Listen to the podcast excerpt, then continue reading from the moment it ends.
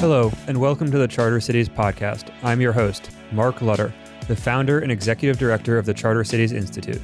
On the Charter Cities podcast, we illuminate the various aspects of building a charter city, from governance to urban planning, politics to finance. We hope listeners to the Charter Cities podcast will come away with a deep understanding of charter cities as well as the steps necessary to build them. You can subscribe and learn more about charter cities at chartercitiesinstitute.org. Follow us on social media, cci.city on Twitter, and Charter Cities Institute on Facebook. Thank you for listening. Hi, I'm Jeffrey Mason, researcher at the Charter Cities Institute, and today's guest on the podcast is Alex Nowrasteh. Alex is the Director of Immigration Studies at the Cato Institute's Center for Global Liberty and Prosperity, and our topic of conversation today is his new book, co authored with Benjamin Powell, Wretched Refuse The Political Economy of Immigration and Institutions. Thank you for listening.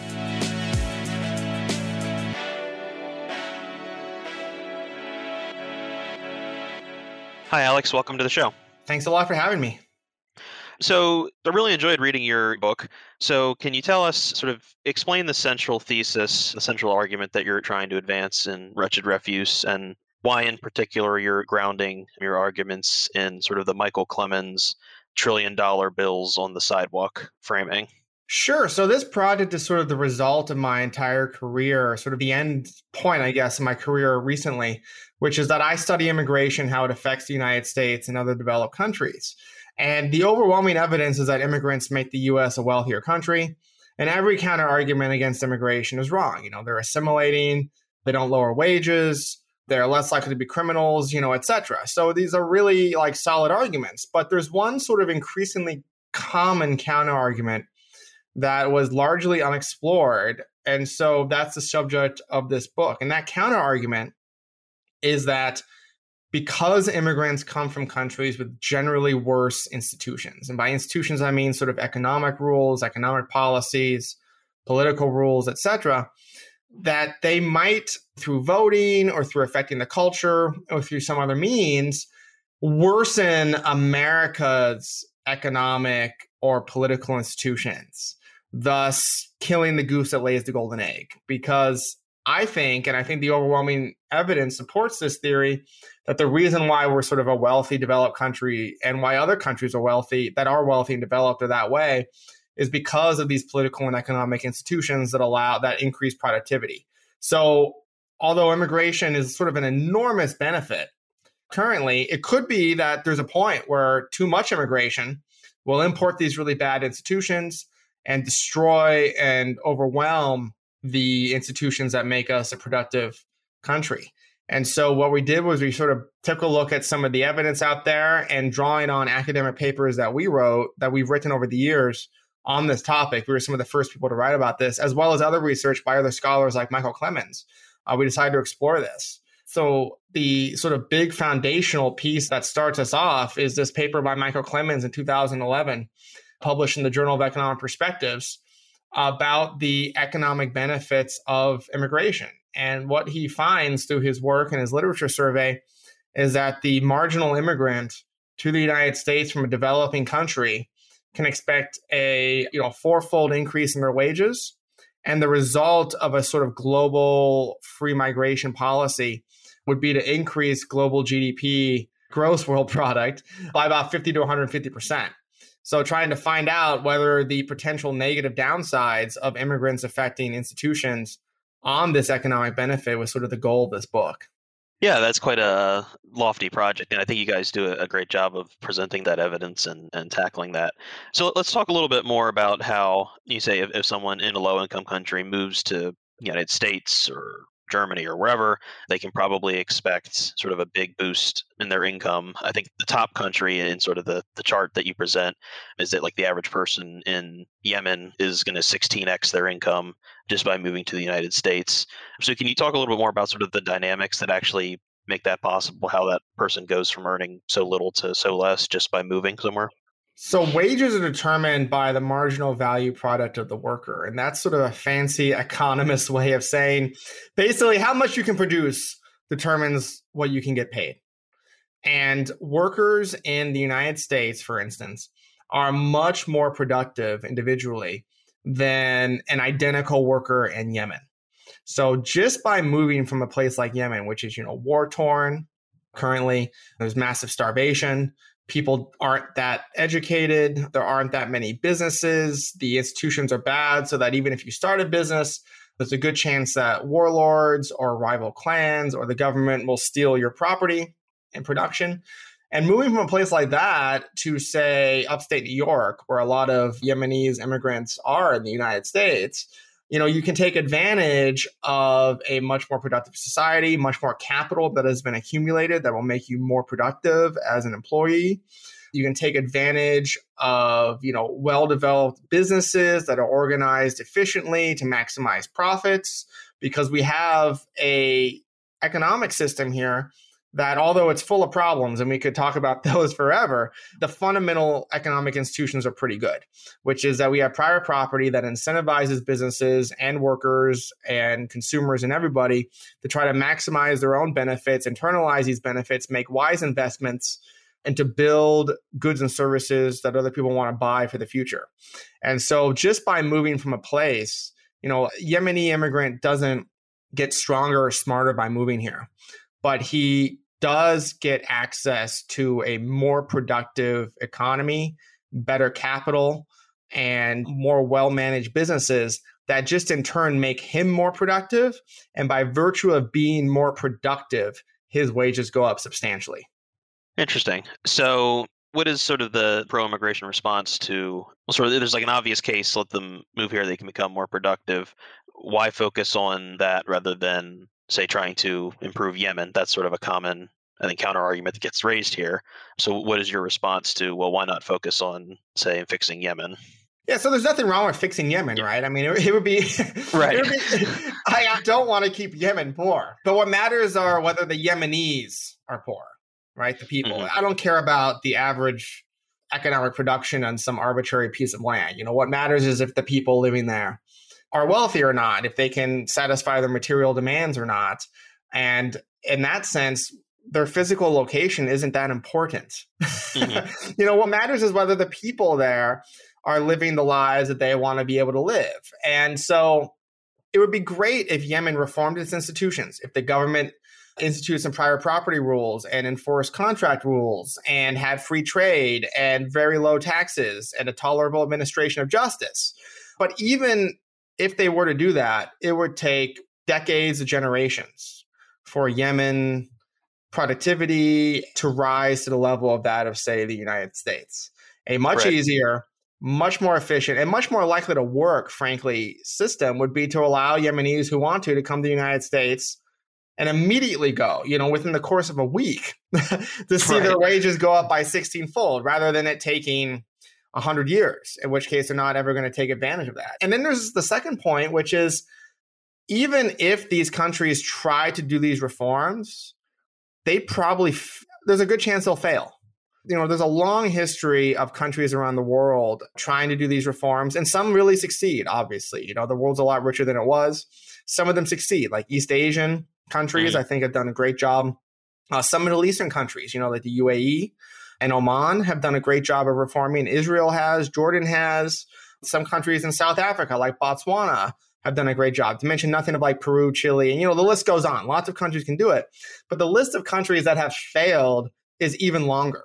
So, uh, you know, most other sub Saharan African countries, uh, a lot of countries in South America and Central Asia have just not reformed their institutions to the point where they can get the sustainable endogenous growth economic growth that's so important. So, and not to mention, right, like, you know, big first world countries bossing around third world countries, telling them what to do, you know, like in Iraq and Afghanistan, the United States, total failures, total embarrassing, brutal humanitarian, economic, and political failures to get those reforms. So it's just, if we want to actually improve the lives of people or, or allow people to improve their own lives, the most efficient, easiest, and most likely to succeed path is to allow these people to move from countries with bad institutions to countries with good institutions.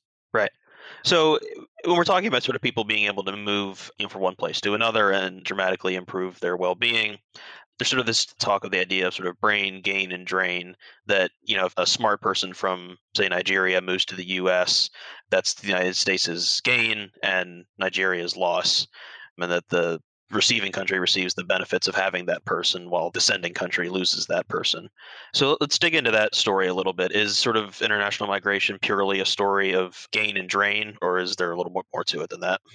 Yeah, there's a lot more to it than that. I mean, this is a positive sum wealth creation in the same way that trade is, right? You're moving, you know, people are moving from places like, say, in your example, from Nigeria to the United States you know, I could take a look in the book about like the wage gain from Nigeria to the United States.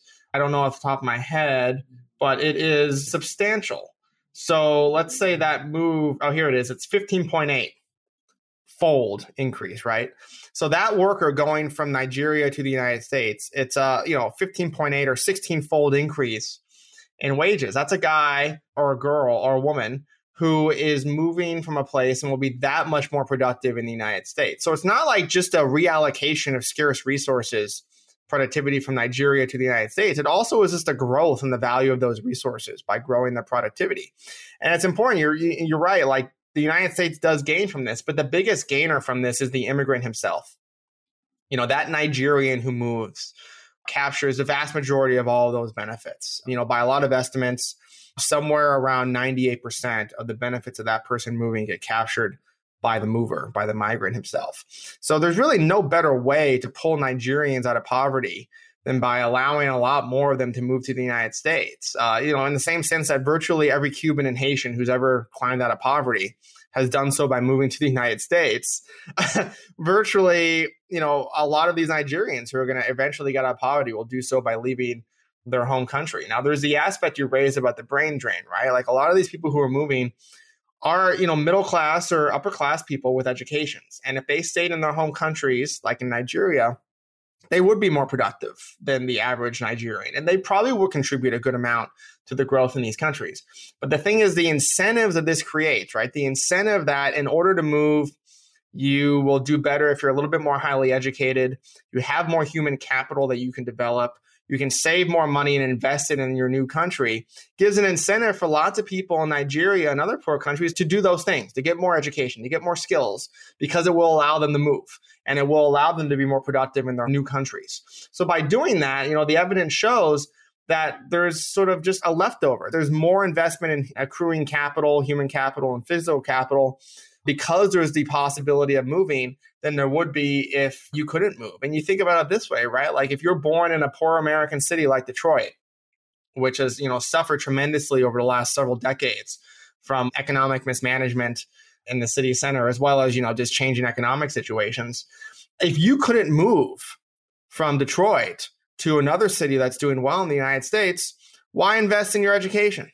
Why invest in building up capital? why learn new skills? Because you're never going to be able to leave Detroit and there's no opportunity there. So why leave? Why invest and improve your productivity? Whereas if you can move, you're much more likely to do those things, much more likely to improve your skills because you can move. And as a result, a lot of people who do these, you know, pursue a higher education, earn more skills, some of them decide not to leave. So the general effect, empirical effect, is that the skill level, the human capital level, the capital level increases in these countries because people having the ability to leave and be more productive elsewhere. And that's to say nothing about remittances, right? Nothing to say, you know, that, that's nothing to say about people sending money and resources and know-how back home after they leave. So if you want to think about just in that way, like a purely sort of mechanical international trade flow way, these poor countries are exporting what they have a lot of, which is you know labor, and they are importing through remittances what they don't have a lot of, which is capital. Mm-hmm. So we've sort of talked about how there are these huge gains sort of at the individual level sitting on the table. But then when we sort of look at immigration research and you know, we try to say what is the effect of on wages and employment of immigration, what, what are the magnitudes of those effects? And it seems that they're often in an aggregate sense quite small. George Borjas's negative numbers are relatively similar to, say, Giovanni Peri's positive numbers. So, like, square that circle a little bit. There's these huge gains on the table, and yet, sort of the national level aggregate effects tend to be quite small.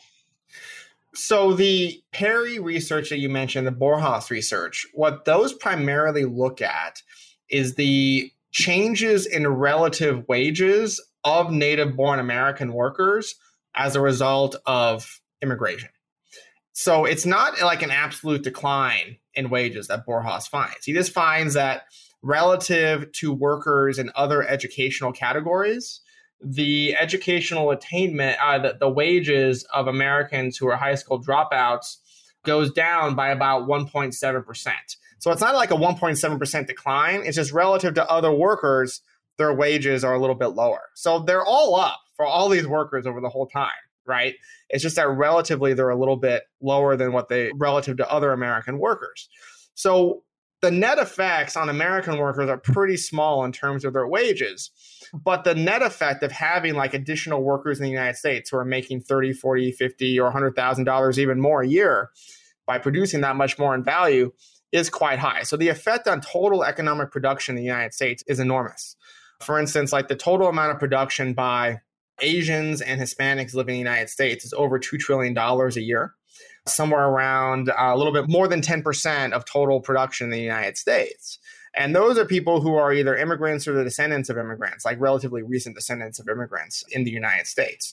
So that won't show up so much in like the wages of native born Americans. It'll show up a little bit. You know, on net, both Borjas and Peri find that American born wages have gone up, you know, a little bit due to immigration. But the big, big effect is just there will be so much more stuff made in the United States. And immigrants do capture the majority of those gains but there will just be so much more production. And so that is sort of where the big gains are. Got it. Something that I think is particularly interesting and that you touch on in the book is this sort of deep roots or persistence literature that has emerged in recent years that I think is pretty interesting.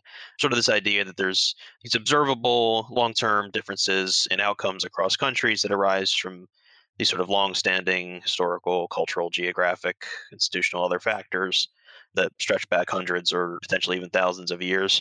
Both Nathan Nunn and Leonard Wantchekon have been recent guests on the podcast. They have a very interesting paper about the slave trade and current social trust in Africa.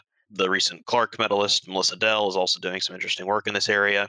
But you're a little bit of a skeptic when it comes to deep roots and its relationship to the study of immigration. So, can you explain sort of what the deep roots and immigration and story is and why you're sort of a little bit skeptical about that effect?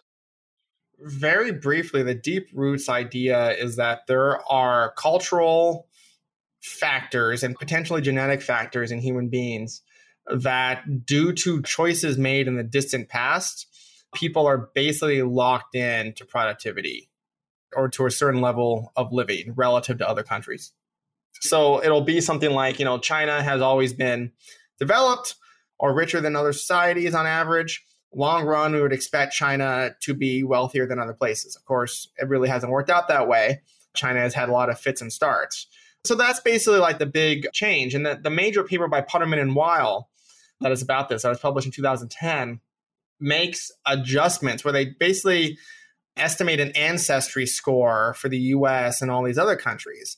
And they try to find out how long these countries, you know, the people who've lived in these countries, how long their ancestors have lived in countries with a centralized state, with settled agriculture, and their levels of where they are in the technological frontier at various points in the past.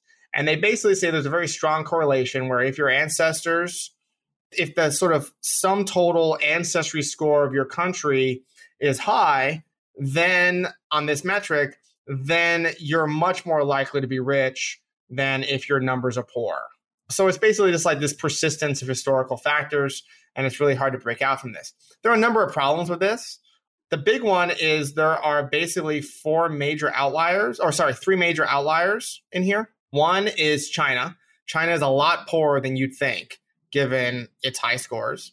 The second one is India, which is also a lot poorer than you'd think given the persistence of civilization on the Indian subcontinent. And the third outlier is the United States, which is a lot richer than you would expect given our ancestry scores. And the fact that the three biggest countries in the world are outliers in this research tells me there's probably something a little funny going on here. Not to mention the fact that countries in the Middle East, like Iran and Syria and Iraq, have some of the oldest settlements in the world, as far as we can tell. Some of the highest ancestry scores are in our very, very poor countries, desperately poor countries. So there are just too many outliers and too much going on here for me to have much confidence in it. The other one is there's a problem with spatial autocorrelation. So, not without getting too much in the weeds, we expect places to be similar in their economic outcomes compared to their neighbors. And that is exactly what we see in there. And there are some ways to account for spatial autocorrelation. And when you do so, basically location around the world and geography explains virtually all of the differences amongst these countries, right? So it's just not that convincing. Furthermore, there are a lot of countries in these places that have escaped the ravages of poverty without changing their ancestry scores. And that makes me a little skeptical. And then lastly, the big thing, and we did research on this published in the journal of bioeconomics, uh, Ryan Murphy and I. The US states have radically different ancestry scores, right? I mean, if you take a look at a state like Mississippi, for instance, and compare it to West Virginia and compare it to, say, Washington State, radically different demographics, radically different sort of ancestry scores based on histories of American slavery, on settlement patterns in American states, and on immigration settlement patterns. So there's like differences between American states that are vast in terms of these ancestry scores developed by Putterman and Weil. And what we find is there's basically no relationship. Like American scores, American GDP per capita is basically not related to a lot of these sort of ancestry metrics. And in a place like the United States, we have a sample size of 50 with radically different outcomes and radically different economic outcomes and radically different ancestry scores, it doesn't work. So, you know, it, could be that Putterman and and this deep root stuff makes a lot of sense, but the econometric problems with it and the counter arguments and counter examples are so loom so large and are so important that I'm a bit of a skeptic that I am not willing to assign a large percentage of the credit for differences in economic activity around the world to merely how well your ancestors did at arbitrary points in the past. Right. So I guess I'm curious, do you think that sort of how would you phrase it? Like recent political developments that sort of are not long-standing historical trends, but sort of big stopping point events sort of complicate this story.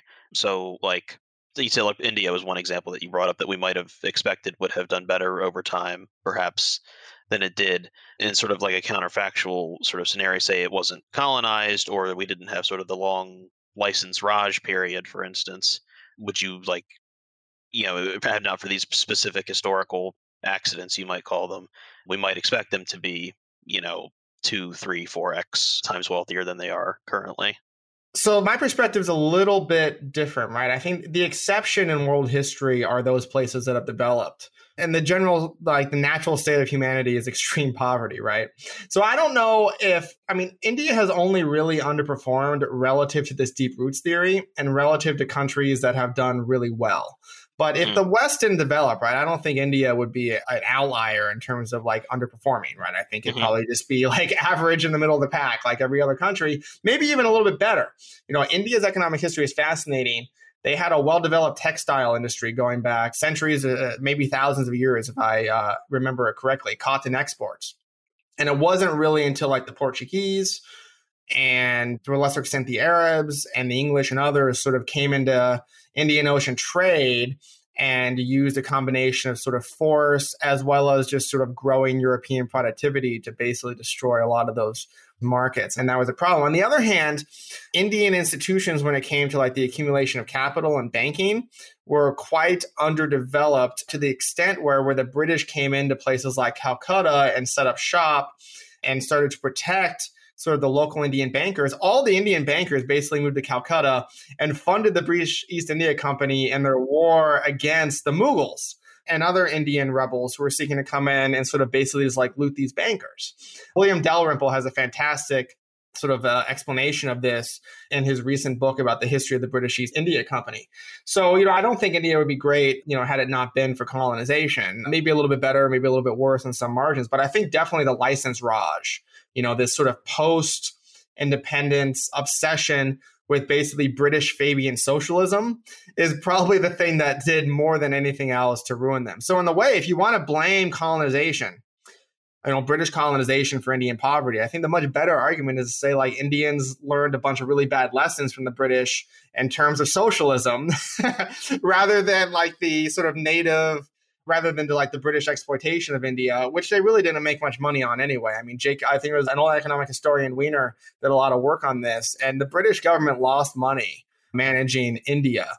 So I would say, like, I would blame, you know, British intellectuals and Fabian socialists and all these other silly intellectual trends for unfortunately influencing Indians more than anything else that's sort of a diversion from the key part of your question, I think. But you know, one of the other big exceptions I think to this is China, right?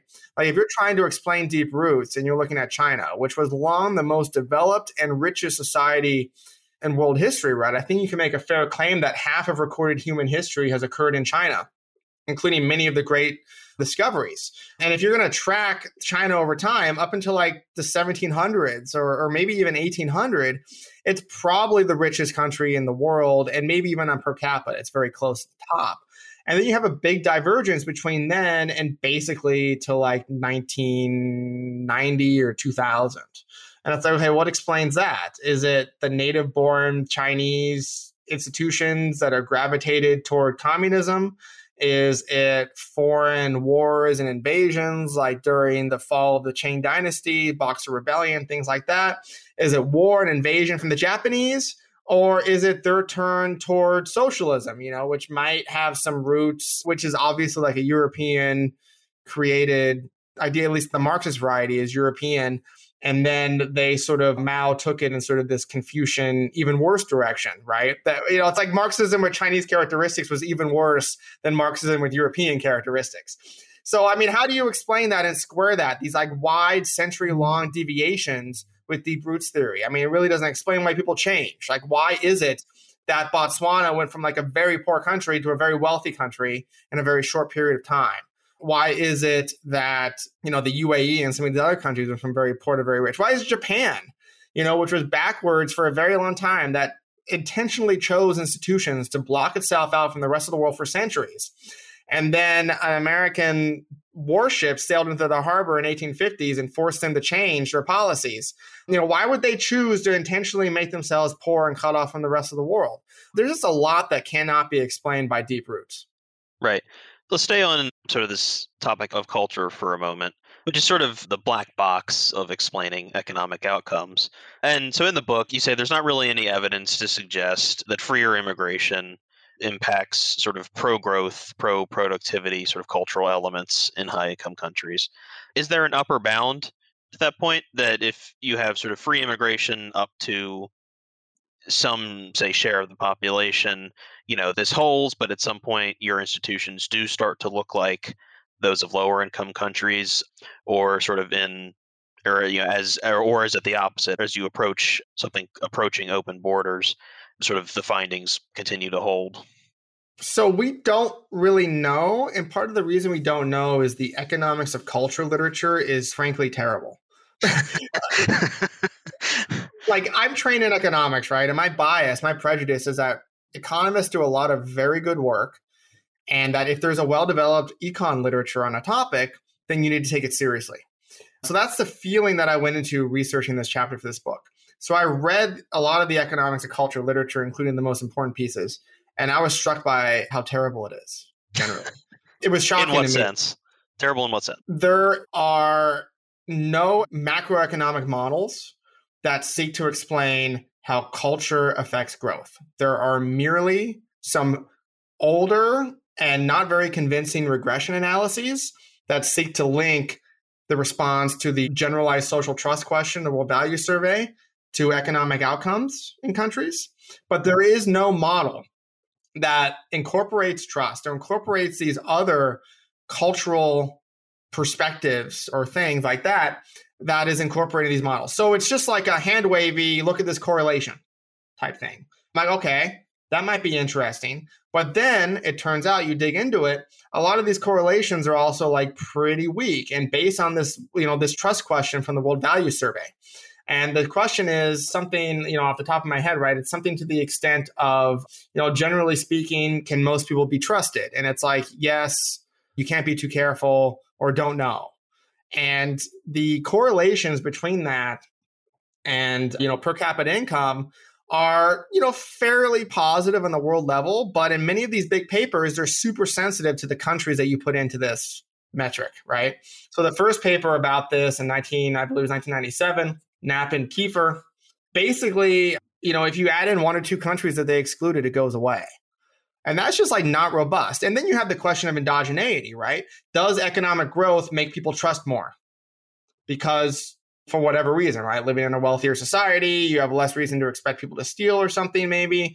You know, there's all these sort of counter arguments that you can tell, these counter stories that you can tell that seem to also make a lot of sense. And then the whole trust and culture argument, there are robust and large number of experiments in the laboratory with surveys, sort of in the laboratory, you play these games, you play different types of trust games that economists have developed and it's really not consistent with the trust literature says, right? A lot of people who we would expect to have low trust actually have higher trust than a lot of people who we'd expect to have high trust. So what's weird is like some people from East African countries have higher trust than like British people, which is not something that you'd expect from these experiments. And I think that one of the big problems is like a lot of these data are just terrible. We don't know what we're actually measuring with the trust question. Are we measuring whether people are trustworthy or whether they actually trust? And it seems to me like being trustworthy is much more likely to be true. And there's a lot of like, and you change like these questions just a little bit, and the score is radically reversed. So Japan is a country with high level of trust. You sort of ask people what they mean when they answer this trust question, and it's slightly different than what we think in the United States, right? So in the United States, we get asked this question, we think, oh, can you trust strangers? In Japan and other places, they think, can I trust the people that I know? Interesting. And people are much more likely to trust people that they know, right, than they are yeah. a stranger. Like I'm not, you know, I don't know you that well, Jeff, right? But I trust you a lot more than some random stranger off the street, right? Thank so, you. Uh, yeah, well, you know, you've earned it, right? You haven't robbed me yet. Uh, you haven't screwed me over in a business deal yet. So if I were to answer this question and think about, you know, Jeff versus some stranger, that's a radically different answer in my mind. Not to mention the fact that we have a bunch of very cheap ways to get around not trusting people, you know, like credit card security, which really solves all these problems. So, how much trust do we really need for a wealthy society? I think not very much, you know, basically enough trust for me to be able to give my credit card to somebody behind a counter and me to think that there's like a really, really low chance that he's going to steal my number. I think is pretty much what we need. And then, you know, to bring it back to immigration, so I don't think culture matters that much, or we just don't understand how culture matters. Let me put it that way. You know, culture may matter, but we just don't understand it. And then when we take a look at, you know, changing cultural characteristics of immigrants and their descendants, they basically change pretty quickly to a lot of American norms. And on some norms that measure, such as trust, right? I don't think generalized social trust matters that much. But when you ask people whether they trust specific institutions, you know whether you trust big business whether you trust congress whether you trust the courts all these things that are really important for trusting american economic institutions immigrants are much more likely to have confidence in these things than native born americans. So if you think trust in specific institutions matter and you're worried that immigrants could undermine that it's actually immigrants building these things up rather than you know from the pernicious opinions of native born americans right? Like my immigrant grandfather from iran has a lot more trust in the US government merely because he saw a dysfunctional government in his youth, like up close and personal. So like I remember like some comment I made to him in the mid 90s where I was upset about, you know, the Republican Congress not liberalizing the country as much as they promised to do, right? And lying. I'm like, "Oh, this government's terrible, they're lying, blah blah blah." And my grandfather said something to the effect of, "Yeah, they're not good, but man, it's a lot better than the government I grew up with, even with all of its problems." So, you know, that perspective I think is pretty valuable. Like yeah, my underrated. Sort of first, underrated, like my first world privilege, which I'm glad I have. I really need to check that sometimes. And I think we all do sometimes to realize in some ways how good we have it. These things can always be better, right? And I spend my life trying to make them better. That's my job at the Cato Institute. But sometimes, you know, compared to Iran or Mexico or, you know, Nigeria, we're really living you know the totality of human experience in a country that's pretty close to utopia. so you present some interesting case studies in the book that sort of touch on all of these big themes that you hit, and I think the Jordan one that you present is really fascinating because it's sort of one of the few cases where we're looking at what happens with mass immigration from sort of weak institution to weak institution country rather than from weak institution to high institution country. So tell us a little bit about that research and sort of what you found there. Sure. So I want to contrast this with another bit of research we did in the paper, right? So we have these cross country comparisons, and we take a look at what's called economic freedom, which is a measure put out by the Cato Institute in combination with Fraser, which is a Canadian think tank. And it's basically a measure of how free market your economy is. And it's highly correlated with development, human development, wealth, etc. And so we take a look at these cross country regressions. And we basically looking at 110 countries, find that there's a positive, significant relationship where more immigration in the past means that you have higher income today. And by the past, I mean like 10 or 20 years ago. So it's not like a deep roots argument, right? It's saying like immigrants, once they've had time to settle, they don't undermine your institutions 10 or 20 years later. Now, that's all well and good. But as any economist or econometrician will tell you, like it's not the strongest piece of evidence because cross country regressions are a little weak. But so what we did was we tried to look for what we call quasi natural experiments. And what these are is we take a look at some massive change in immigration to a country that is not caused by anything that country did. So, what I mean by this is like in the example of Jordan, Jordan got an enormous number of Palestinian Kuwaitis coming in the course of a year. That basically increased equal to about 10% of Jordan's population in the course of a year. This source of immigration was not caused by a change in Jordanian policy, but it was caused by a war that Jordan had no part in. So they basically got this huge surge of refugees to their country in one year. And by a quirk in Jordanian law, they were already allowed to work and live in Jordan. So you had a mass- which is not the norm for most refugees. Which is not the norm almost anywhere, right? So it's a big, very important thing. So you have the Iraqi invasion of Kuwait in 1990, the first Gulf War. The Iraqis basically expelling every Palestinian who lived in Kuwait, which was an enormous number. They were able to go to Jordan immediately over the border and start working right off the bat. Huge increase in the population. You would expect, and from Kuwait, which had worse economic institutions than Jordan did at the time.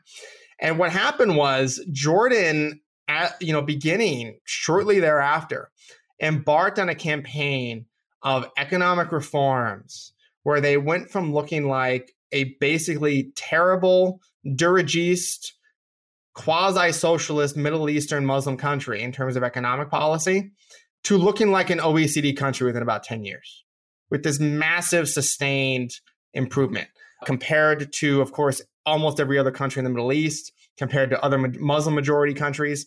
Just a huge improvement in their institutions. And the qualitative evidence that we have about why these reforms happened basically show us that it was the reaction to these Palestinian refugees coming in in such large numbers. You know, the Jordanian government had tried to reform its economic institutions multiple times in the 1980s.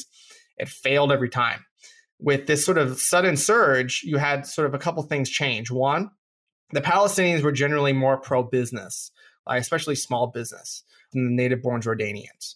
Secondly, the Jordanians realized they had to bring Palestinians into their sort of governing coalition because there are so many of them. Like at this point, the basically the Palestinian ethnicity had risen to about half of Jordan's population, right? So they had to bring these folks in to govern.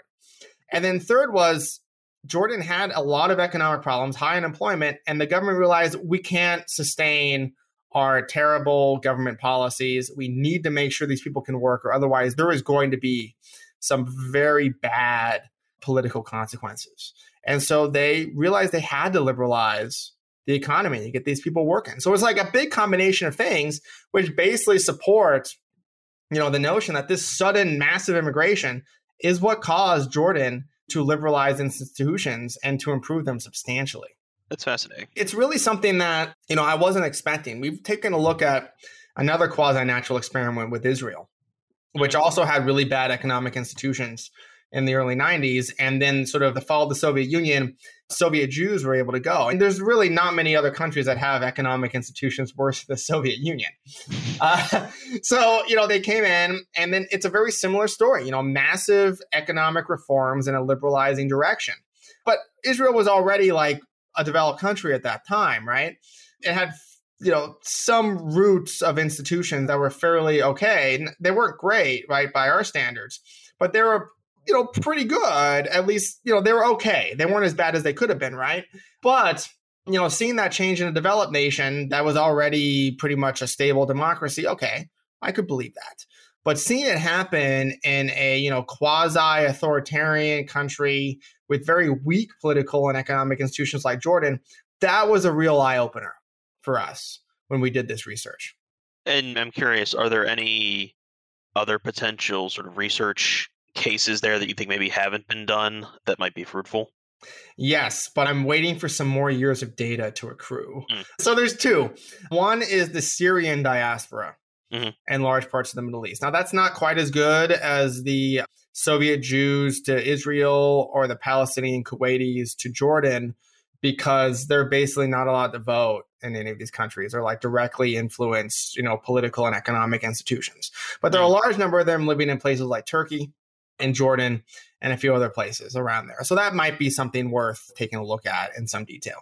The other one that's sort of the huge one right now is Venezuelans who have fled that country's economic collapse under socialism to its neighbors. Colombia has been surprisingly open. Surprisingly, yeah, yeah, surprisingly open. And somewhere, I believe it's like 5% of Colombia's population now are Venezuelan refugees. So it's a pretty substantial number.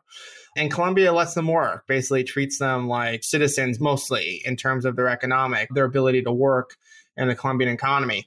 But you also have a lot of other countries in South America where it's basically 5% Venezuelan too now.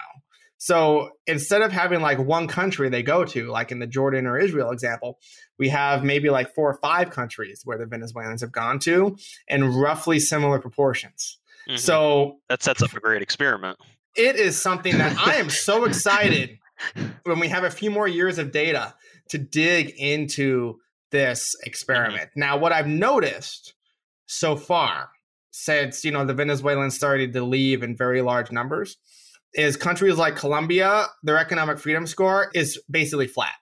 Mm-hmm. So it hasn't improved. It also hasn't gotten worse. And the whole point of my book, right? And the big find in my book is immigrants definitely don't worsen economic institutions in places where they go. And there is some evidence in some cases that they improve them. So if they don't make them worse and you get all this economic gain from them coming, then there's no good counter argument against it. So I don't need to say, right? I don't need to say they improve them. I just need yeah. to say they don't make them worse. And I win. So let's i want to turn a little bit to you discuss some of these a few of these things in the book there's also some that, that aren't that i'd like to touch on some current sort of policy discussions. So one thing that you do mention in the book talking about h1b visas the, the sort of high skill immigrant work visas that the united states uses and right now i believe it was to be implemented and i think has now gone back to like a pending status there's a rule at DHS that would shift H 1B visa allocation from a lottery, a random lottery, to a wage based allocation system. So, could you talk a little bit about that and do you consider that an improvement? Yeah, it's an improvement, but not a big one. You know, if we have to have a numerical limitation on the number of immigrants who can come in, then I think it makes sense to allocate those based on how well they do in the United States, in which case, you know the expected wages the higher wage earners like the wages they can expect might be a good proxy the easy thing to do would just be to auction them because then you know we could allocate these resources based on people's willingness to pay and then there mm-hmm. might be some other things that just can't be measured with wage data you know, or on applications, you know, like for instance, like energy or, you know, ambition, right? Like all these people mm-hmm. are pretty ambitious, but some are probably more ambitious than others. So these are a lot of things that can't really be measured through like wage, expected wages to be paid in the United States. Mm-hmm. But overall, I think that rule is an improvement if we have to have a limitation on H-1B visas because what, what happens is if they're allocated via lottery, and to give you sort of background on this or the listeners a background, H-1B visa is a temporary work visa for high skilled workers there are 85,000 of them allocated each year to private employers. And because so many more apply for it than there are slots, they're allocated via lottery. And this gives an incentive for a lot of employers to enter a lot more applications than they would ideally like to hire. And a lot of those applications are for people who are making the uh, wage minimum in order to enter the lottery, which is $60,000 a year. So, uh, you know, let's say there's like two people who have entered the lottery. You know, one person will be paid 120,000, the other person will be 60,000. You know, the notion that there's like an equal chance that those workers could be selected, I think is pretty like economically asinine. And there's no, you know, if we have to choose, right? Like if if we can't let in both of them, mm-hmm. you know, for a gain of $180,000, then we should at least let in the one who's $120,000. Mm-hmm. So you mentioned an auction. I'm curious, are you talking about from an employer side or from the immigrant side? Because I also wanted to touch on sort of you put forward this idea of sort of an immigration tax or, or immigration tariff where a prospective immigrant could essentially pay for access. So talk about that a little bit. Yeah, so I think it could be either and be more efficient, but I think a system where employers and the immigrants themselves can like combine or separately either pay a tariff to come in and the quantity is unlimited, the visa quantity is unlimited, or they sort of combine to auction. You have to raise that price. I think would be um, both of those systems would be better. If we have a fixed number of visas, then an auction is superior because you have to allocate a artificially scarce resource. And I mean artificially scarce because the government limits visas artificially. You know, there's no natural limitation. So in order to allocate that resource scarcely, I think an auction is the best way to do it. If you have sort of a minimum price you have to pay, but have an unlimited number of potential visas at that price, then I think it makes sense for you know people to just be able to pay that price and come in. But allowing immigrants and employers separately or together to do that, I think, is a good thing because then we allow, you know, there might be an immigrant who can only really come to the US because he's being sponsored by an employer. And so he might have to bargain with that employer to get them to pay enough of a high price and sign a contract about how many years he'll work, et cetera, or pay back the auction price if he leaves his employer early and just more opportunities for bargaining and more opportunities for these types of arrangements, I think is generally a good thing, like more choice for people involved. You know, my obvious sort of, you know, answer to this is of course, like I'd like a free immigration system where people where the price is 0 mm-hmm. for these things, right? But this is an improvement over the current system where the vast majority of people who want to come here can't come at any price. And so allowing, you know, them to come at charging some price, at least I think is an improvement over the current system, is a more rational allocation measurement than anything else that Congress would design in this sense. And I think it raises some revenue for the government, which might be a counter argument to some people who are anti-immigration. Mm-hmm.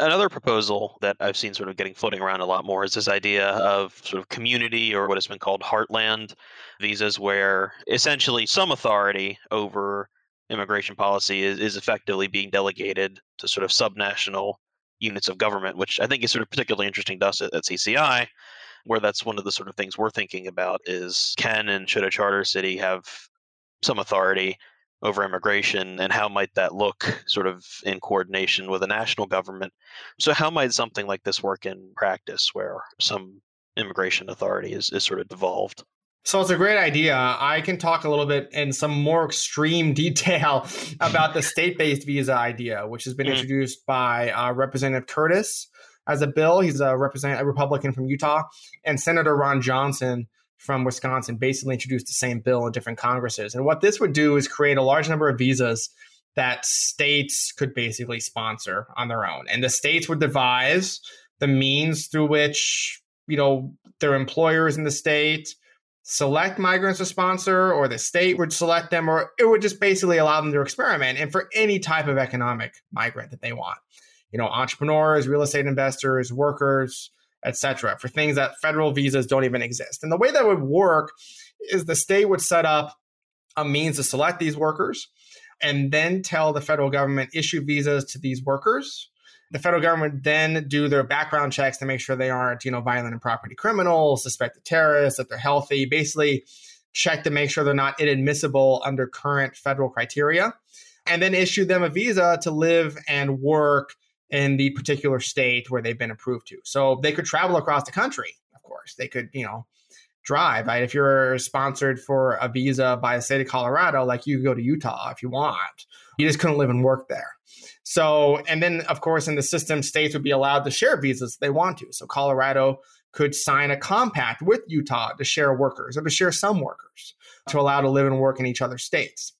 And the way that you know the, the number one counter argument to this, and sorry, and, and to go off another benefit, right? This would design would incentivize states to design visas for professions or or types of investors or sort of economic development goals that they have that are not supplied by the federal government because a one size all visa system just you know it might be good for some places but it's not good for most so it basically allows more experimentation and type of visas that work Now, the number one counter argument to this is like, that sounds all well and good, Alex, but a lot of these visa workers are going to come in, they're going to work in Colorado, and then it'll just work illegally in other states. So, how do you monitor this? And so, we create a sort of carrot and stick system that incentivizes states to create enforcement mechanisms and to select migrants who will follow the rules. The carrot is if fewer than 3% of their migrants in any year break the visa rules and become illegal immigrants, then they get a 10% bump in the next year.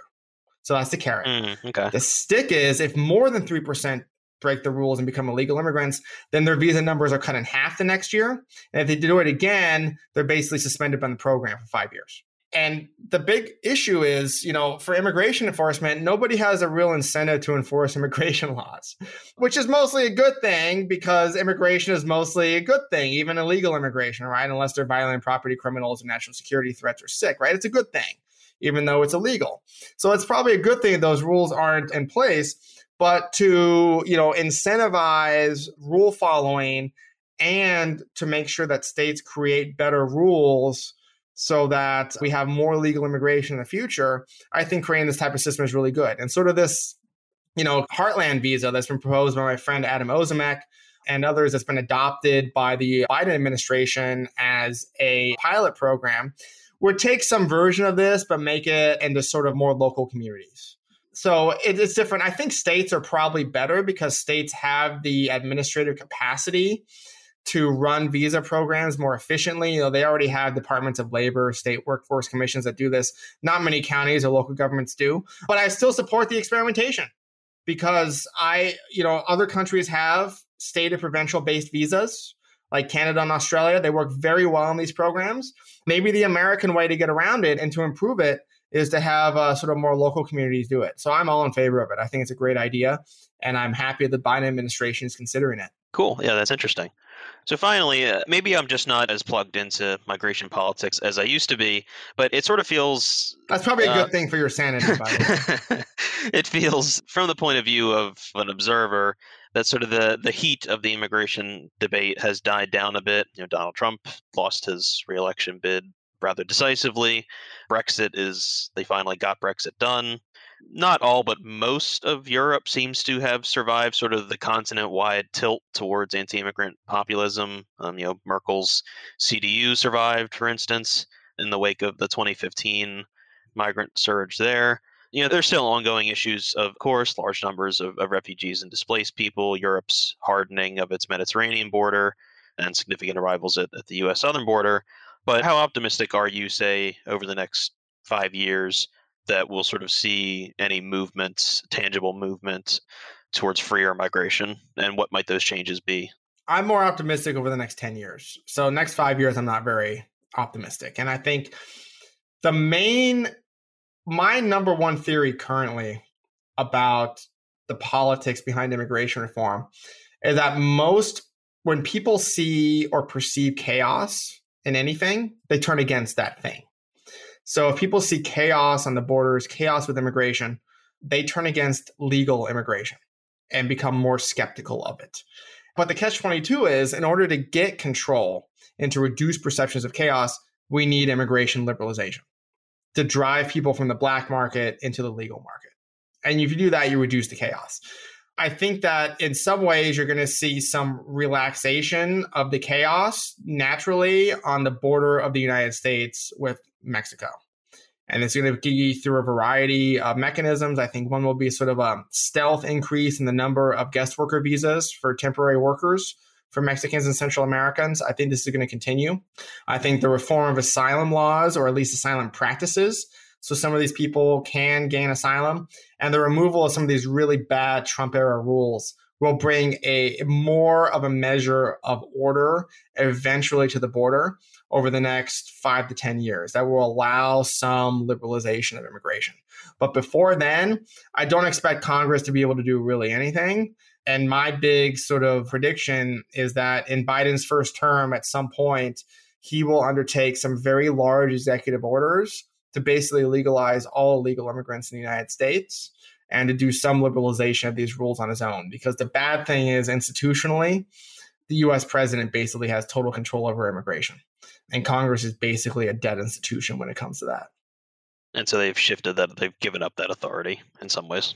They have, in terms of like statutes passed, they've given the executive a ton of authority, and the courts have interpreted these statutes in like basically the broadest way possible. So the president can essentially block anybody from abroad from coming here, and the statutory authority seems to exist that he can let in anybody from abroad if he wants to. We've tested the border closure portion of that with President Trump. My hope is that we will test the border opening portion of that under President Biden. With that, thank you, Alex, for joining us. Thank you so much for having me. Thank you for listening to the Charter Cities podcast. For more information about this episode and our guest, to subscribe to the show, or to connect with the Charter Cities Institute, please visit chartercitiesinstitute.org. Follow us on social media, cci.city on Twitter, and Charter Cities Institute on Facebook. I'm your host, Mark Lutter, and thank you for listening to the Charter Cities podcast.